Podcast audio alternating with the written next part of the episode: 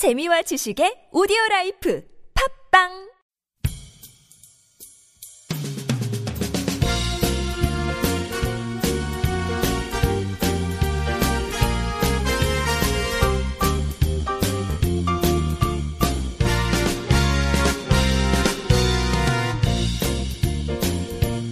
안녕하세요. 이동 기자입니다. 안녕하세요, 문경환 기자입니다. 안녕하세요. 진행자 이윤탱입니다. 반갑습니다. 아, 새해 뭐 된 지 오래됐지만 그래도 복 많이 받으시고 네, 아, 감사합니다. 네, 청취자들분께 청취자분께 정확하게 인사드려야 되겠습니다.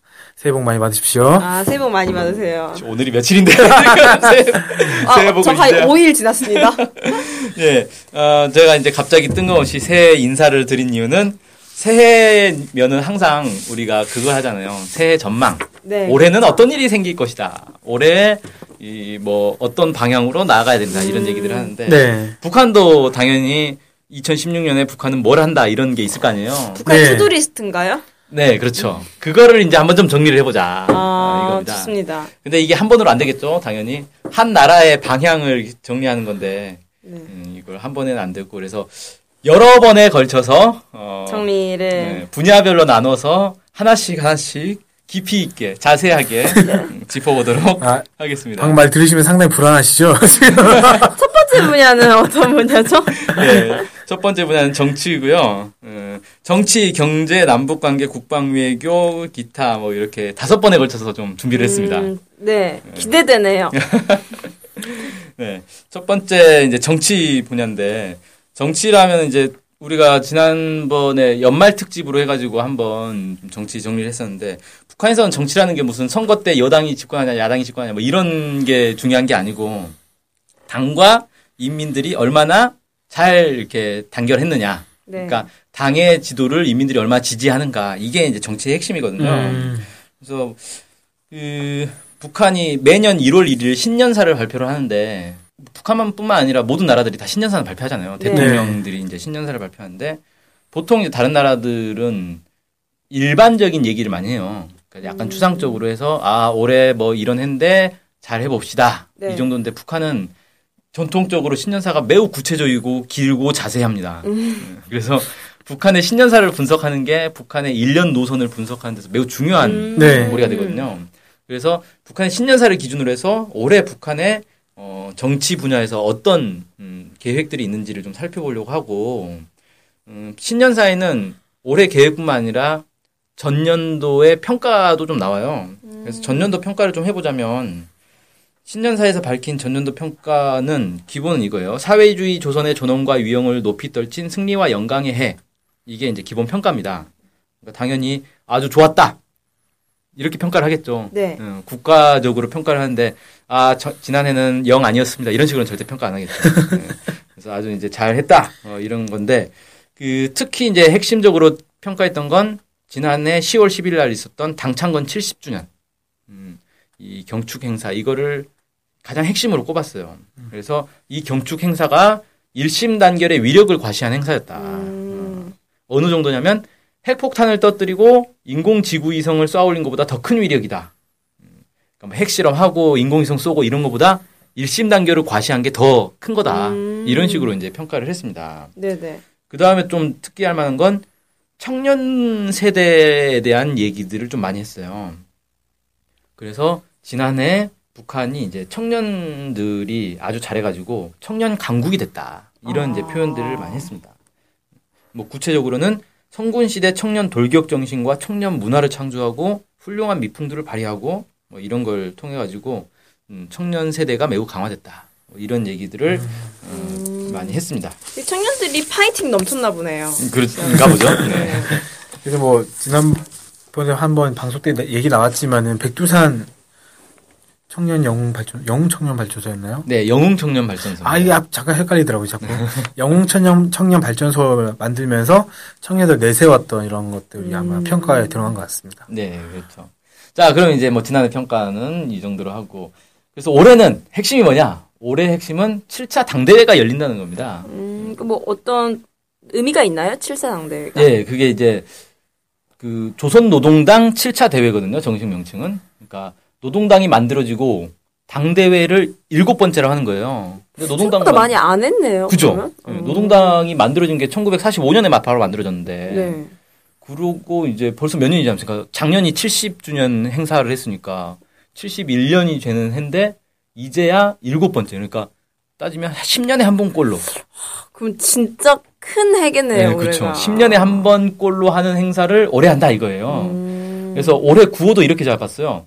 조선노동당 7차 대회가 열리는 올해의 강성국가 건설의 최전성기를 열어나가자. 그래서 국가의 목표에 아예 당 7차 대회를 박아놨습니다.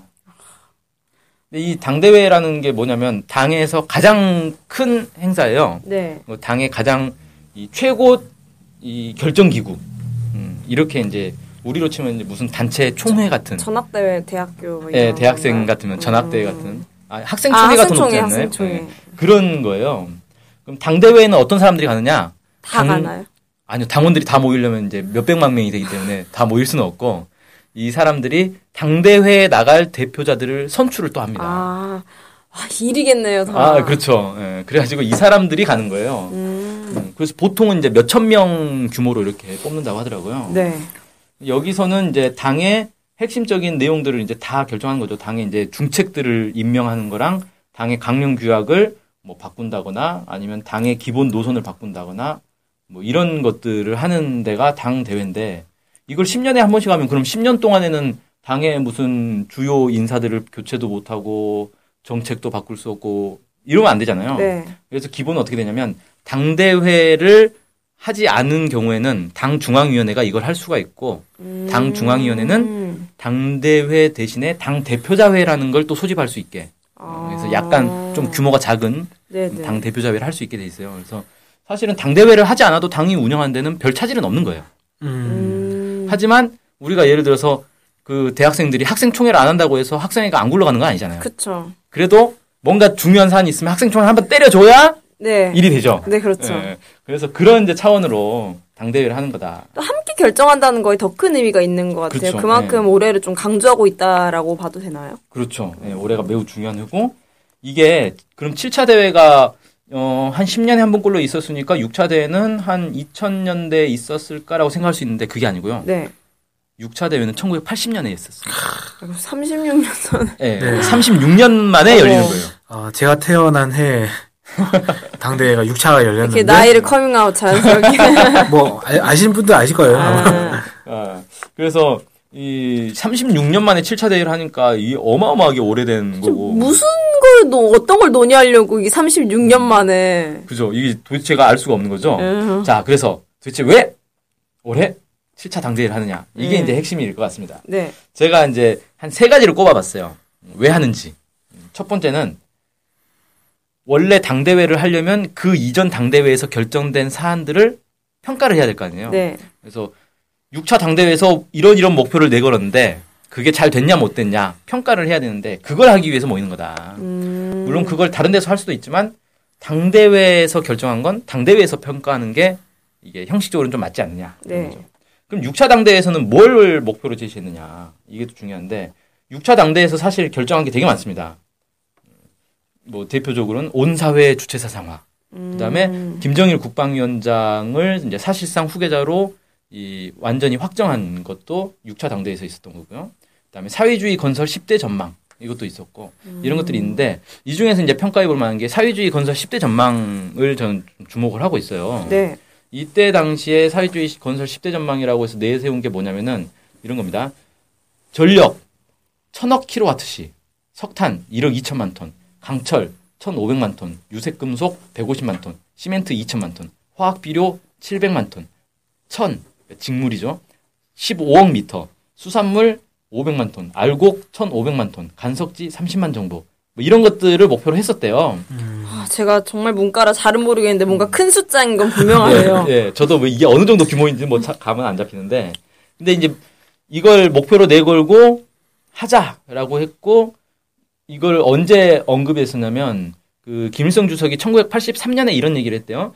1985년까지 사회주의 경제 건설의 10대 전망 목표 가운데 중요한 고지들을 기본적으로 점령하고 1986년에 우리 당 제7차 대회를 열려고 합니다. 이런 언급이 있었다는 거예요. 음, 근데 그때 안 열었죠? 그러니까 86년에 7차 대회를 하려고 했고 그때까지는 이 목표를 기본적으로는 좀 달성하자라는 음. 거였는데 달성을 못했으니까 못했겠죠. 그럼 36년 만에 달성해서 이번에 여는 그렇죠. 건 예, 그렇게 보는 게 맞지 않느냐 음. 이렇게 보이고 이게 왜 그렇게 되냐면 사실은 1980년이 북한 입장에서는 가장 잘 나가던 때였어요 이때가. 아 그래요? 예, 80년이 그때를 이제 흔히 뭐 노동당 전성 시대다 뭐 이런 식으로 이렇게 북한에서 표현을 하거든요. 전성기였다. 그때 이제 한참 막 발전을 하다가 그때부터 꺾이기 시작한 거예요. 음. 그러다가 이제 90년대 들어서는 완전히 이제 고난의 행군으로 쫙 넘어간 거죠. 그러니까 음, 그렇게 될 수밖에 없는 게 이제 북한 입장에서는 사회주의권 다른 나라들이 점점 어려워지다가 90년대 들어서 완전히 다막 무너져 버리고 네네. 이러니까 이 완전히 고립된 거죠.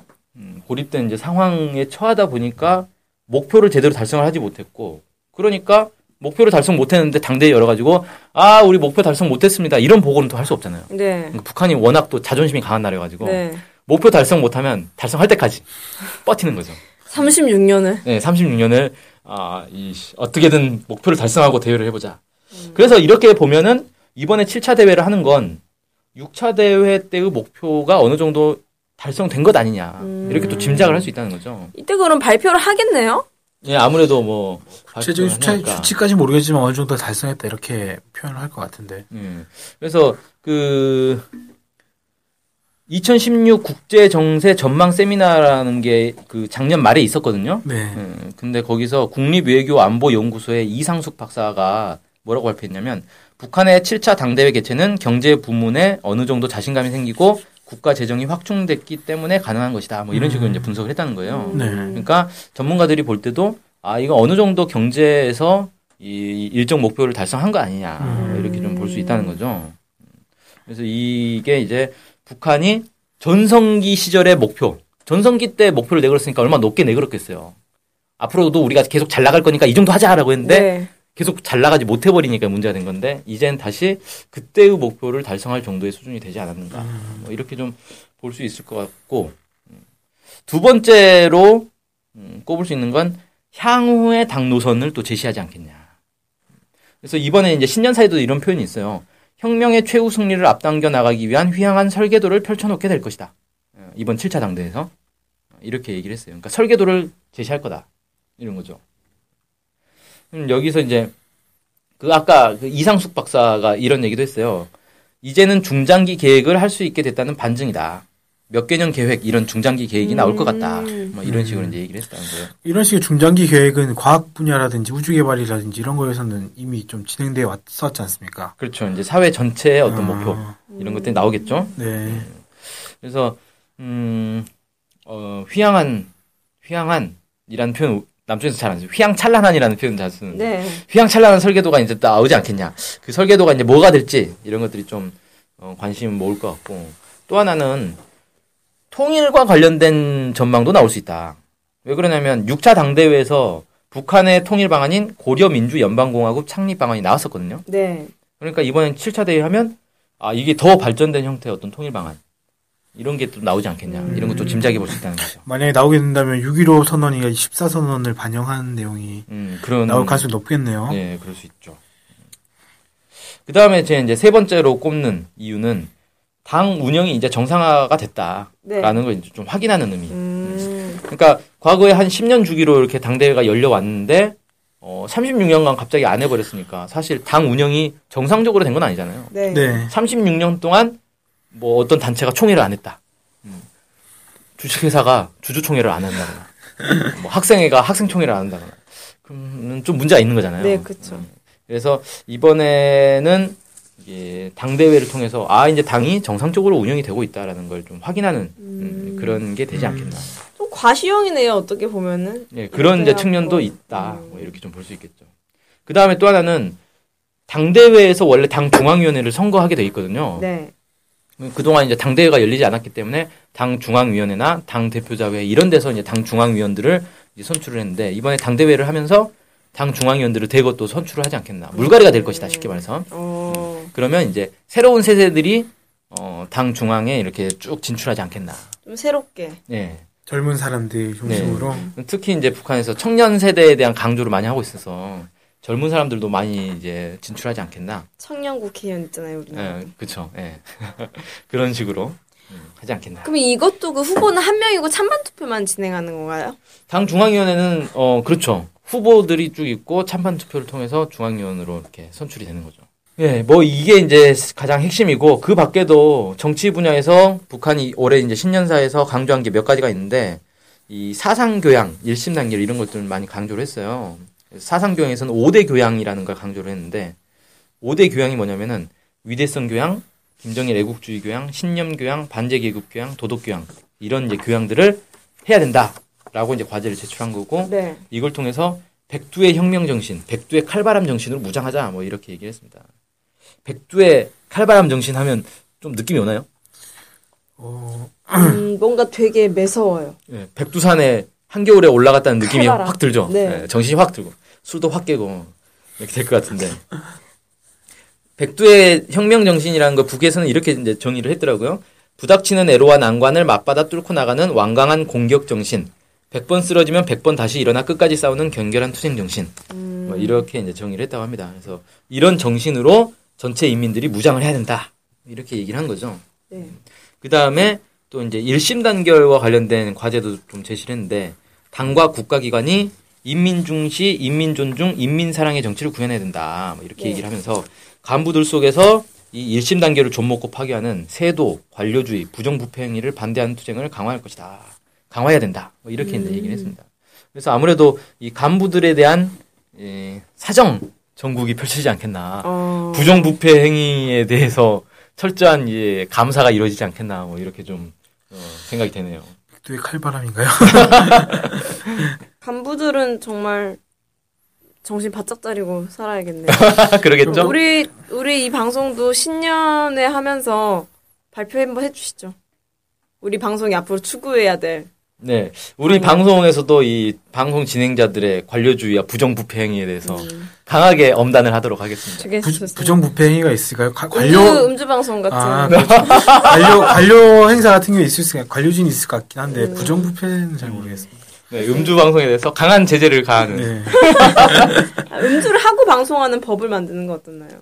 아, 아예 바꿔버리자. 네네. 좀 어. 자연스러운 방송. 아, 그것도 뭐 네. 고려해 보겠습니다. 어쨌든 부정부패 행위를 에 대해서 강력하게 좀 관리 감독하게 되면 또 이제 그런 류의 보도들이 나오지 않을까 하는 생각도 들거든요. 뭐 숙청 바람이 부네 원에 이런 아, 피바람, 예. 음, 공포정시. 예, 그런 류의 보도가 칼바람. 그런 류의 보도가 나올 것 같은데 이 방송을 듣는 분들만이라도 아 이게 그런 의미가 아니다. 만약에 이제 만약에 숙청이 많이 당했, 당했다 뭐 이런 기사가 나오면 아 북한에서 이 관료라든지 부정부패에 대해서 강력하게 처벌을 하고 있구나 이렇게 인식하시면 좋지 않을까라는 당부의 말씀 좀 드리고 싶습니다. 네, 그렇습니다. 그래서 오늘 새해를 맞아 신, 그, 1차죠. 정치에 대해서 신년사 첫 번째 보면서 정치에 대해서 알아봤는데, 그 다음, 뭐, 경제로, 어, 다시 한번 만나 뵙는 걸로 하고 이것으로 방송을 마칠 수 있도록 하겠습니다. 감사합니다. 감사합니다. 네, 감사합니다.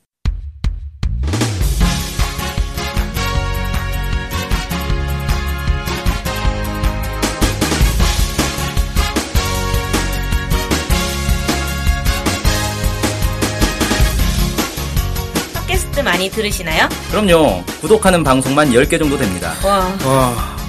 근데 그 중에 북한 소식을 전문적으로 하는 방송이 몇 개나 되나요? 찾아보니 딱 하나밖에 없었습니다.